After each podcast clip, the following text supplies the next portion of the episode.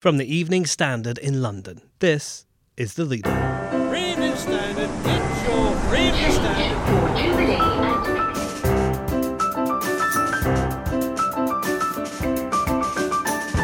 Hi, I'm David Marsland. There is a new plan for a Brexit deal sitting on the Prime Minister's desk, and the Evening Standard has had a look. is he going to take the plunge? Is he going to uh, make that big decision to attach his name to something that could bring him down?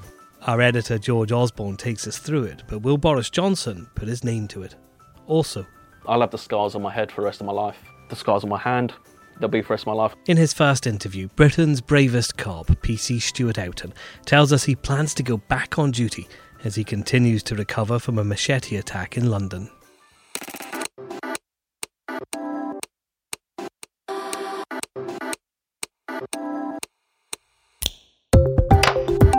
Taken from the Evening Standard's editorial column, this is The Leader. You can read the whole thing in the paper or head to standard.co.uk.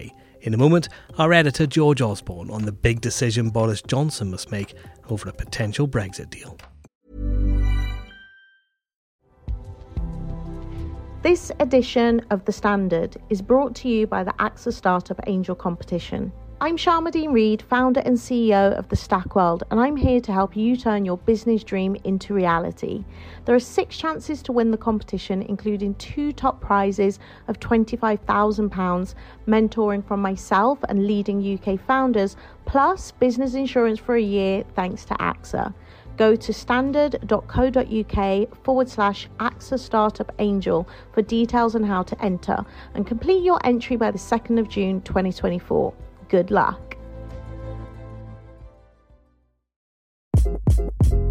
Hi, this is Craig Robinson from Ways to Win, and support for this podcast comes from Invesco QQQ. The future isn't scary, not realizing its potential, however, could be. Just like on the recruiting trail, I've seen potential come in many forms as a coach. Learn more at Invesco.com slash QQQ. Let's rethink possibility. Invesco Distributors, Inc.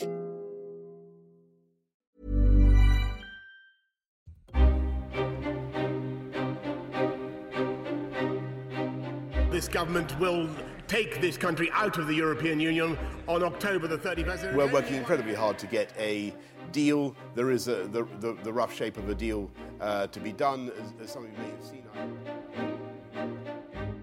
There is a Brexit plan, but will the Prime Minister like it? The Evening Standards revealed the outlines of what Number 10's thinking. Here's what we think. Ignore all the talk of a thaw in negotiations with the EU.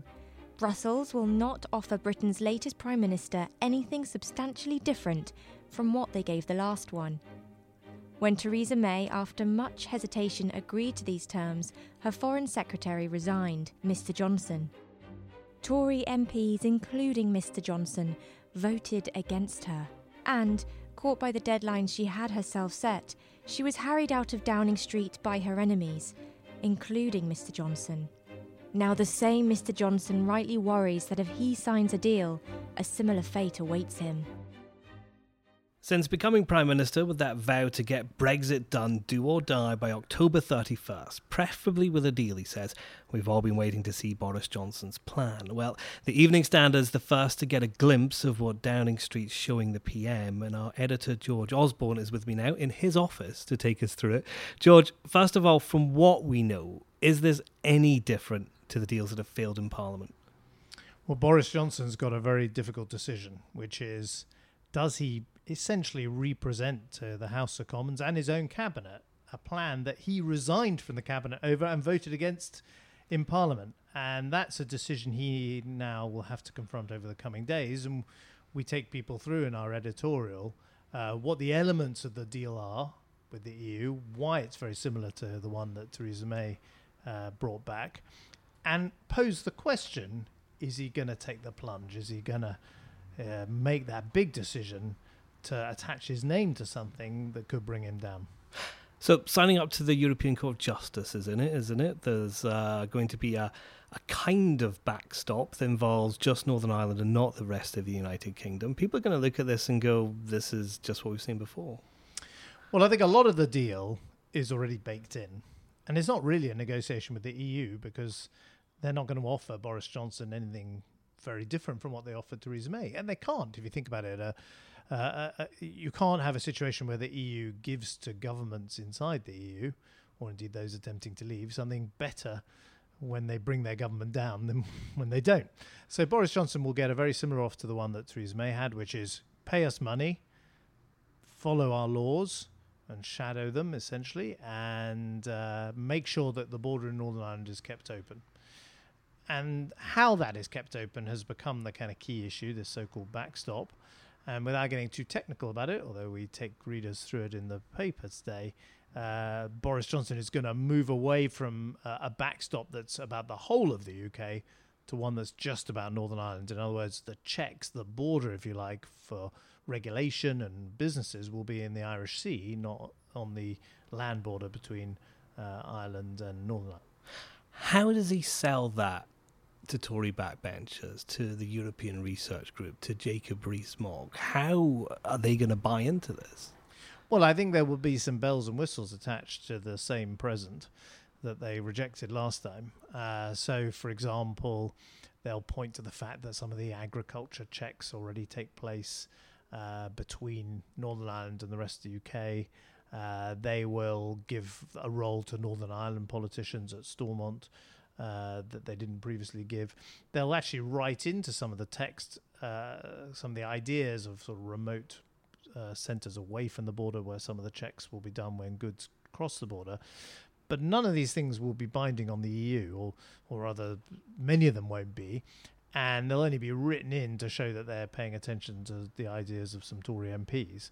But the essential element of the backstop, which is the EU gets to veto anything it doesn't agree with, and, and Northern Ireland has to stay effectively in the EU, will remain. Once you add a veto, though, it all becomes meaningless. Well, that's the crucial point. You know, right from the beginning, uh, the EU has held the cards. That's, in my view, uh, an element of Brexit that if you leave this organisation, which you're very dependent on, the organisation is going to extract some very tough terms. And they haven't really shifted. I think there's a lot of commentary in other newspapers, dare I say it, that you know the EU's about to blink, or there's a tough negotiation going on on private, or Britain's not revealing its cards.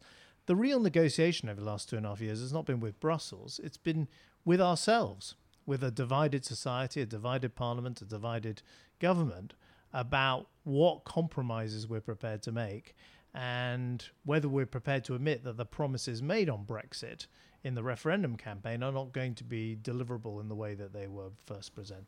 Well, Boris Johnson, while a backbencher, wasn't making very many compromises with Theresa May. There must be a risk that someone, maybe even within his own cabinet, will see this as an opportunity. Well, of course, there's the Boris Johnson playbook. You know, why is Boris Johnson the Prime Minister? Well, he first of all took a risk. He he went and led the referendum campaign. Uh, then he resigned from Theresa May's cabinet as foreign secretary uh, when she came back with a deal, and then he voted against the deal uh, twice in Parliament, only finally coming around at the end. Uh, and if you were one of those uh, arch Brexiteers in the cabinet, maybe with an eye for your own chance, you might say, well, why don't I follow the Johnson playbook? Why don't I resign from the cabinet? Because any deal involves compromise.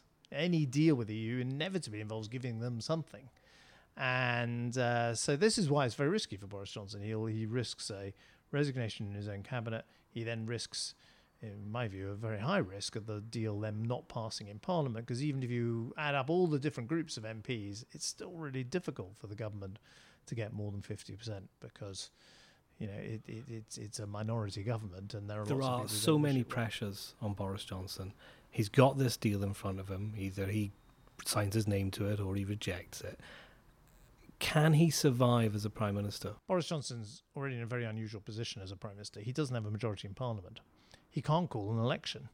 Uh, so he's already much weaker than previous prime ministers, but he's a good campaigner and he clearly has, as you can see from the conference, a lot of support from the Tory grassroots.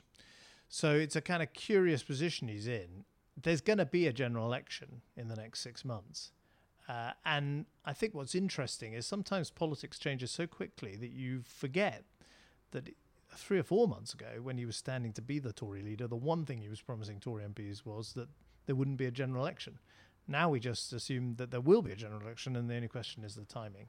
But all of that points to this essential problem, which is the Brexiteers made a set of promises and have been unable to deliver on the promises, not because the Parliament doesn't have the right numbers for them, it's because some of those promises are undeliverable and no one's really been prepared to face up to it. And when they have been prepared to face up to it, i.e., make compromises with the EU, they've been brought down.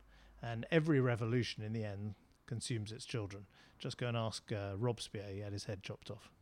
Like you've said, Boris Johnson has taken lots of risks to get here.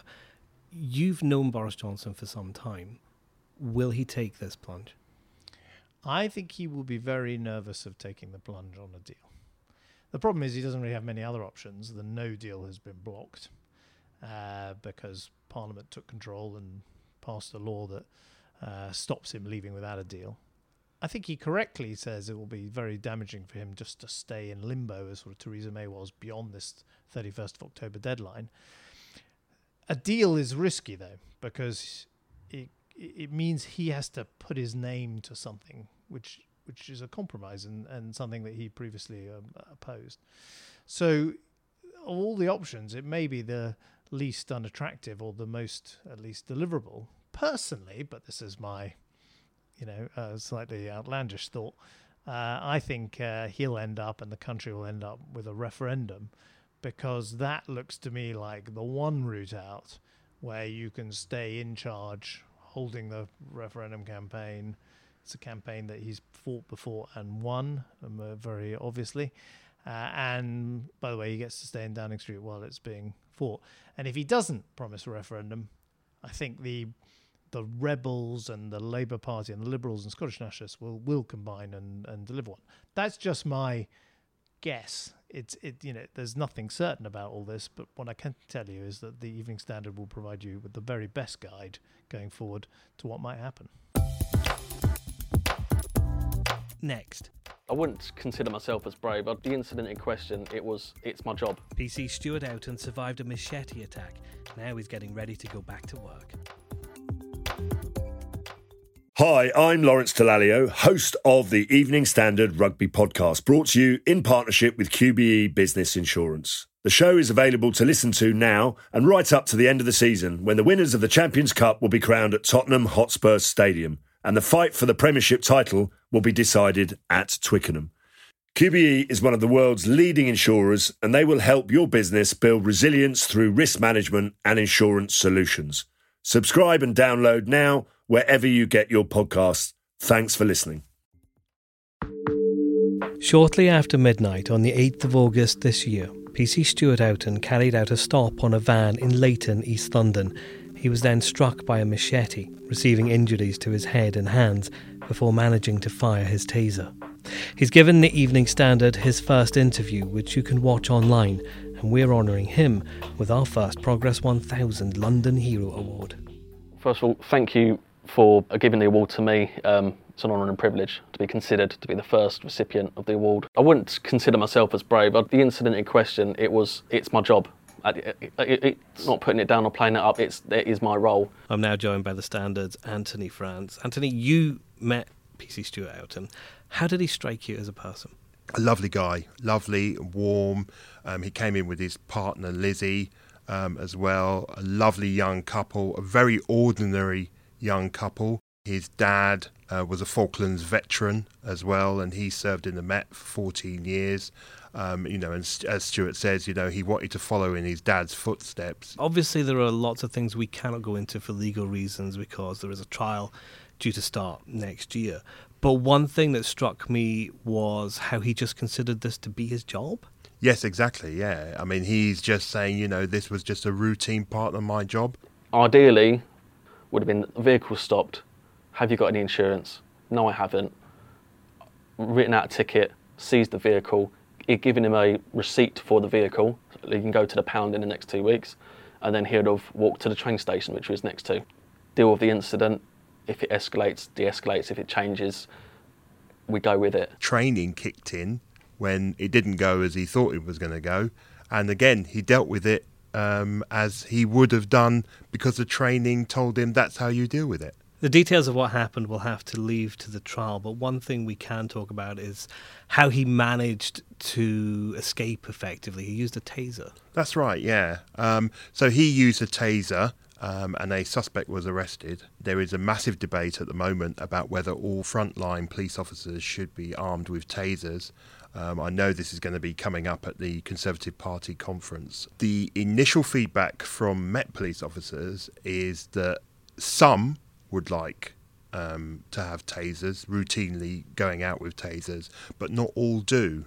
Um, you know, I think we've very much got a um, uh, very much a history in this country where police officers don't really like to be armed, but you know they are facing uh, rising threats um, every day out on there on the streets. You know, people are using violence like we've never seen before. You know, so it, yes, it's the streets are more dangerous. He spoke about the injuries that he has. He was quite badly hurt. I'll have the scars on my head for the rest of my life. The scars on my hand, they'll be for the rest of my life. I'm still going through physio and rehabilitation on my hand. In fact, he's only just been able to close the grip on his hand. It's coming along slowly, but it's coming along in the right direction. The um, staff at the Royal London Hospital, the trauma team, they've all been flawlessly excellent to get me out of hospital within 36 hours and to be going back for my weekly appointments in the care that they've, they've given to me is it's amazing. He's getting an award for, for, for bravery, for, for being a hero in the Evening Standard's Progress 1000 Awards.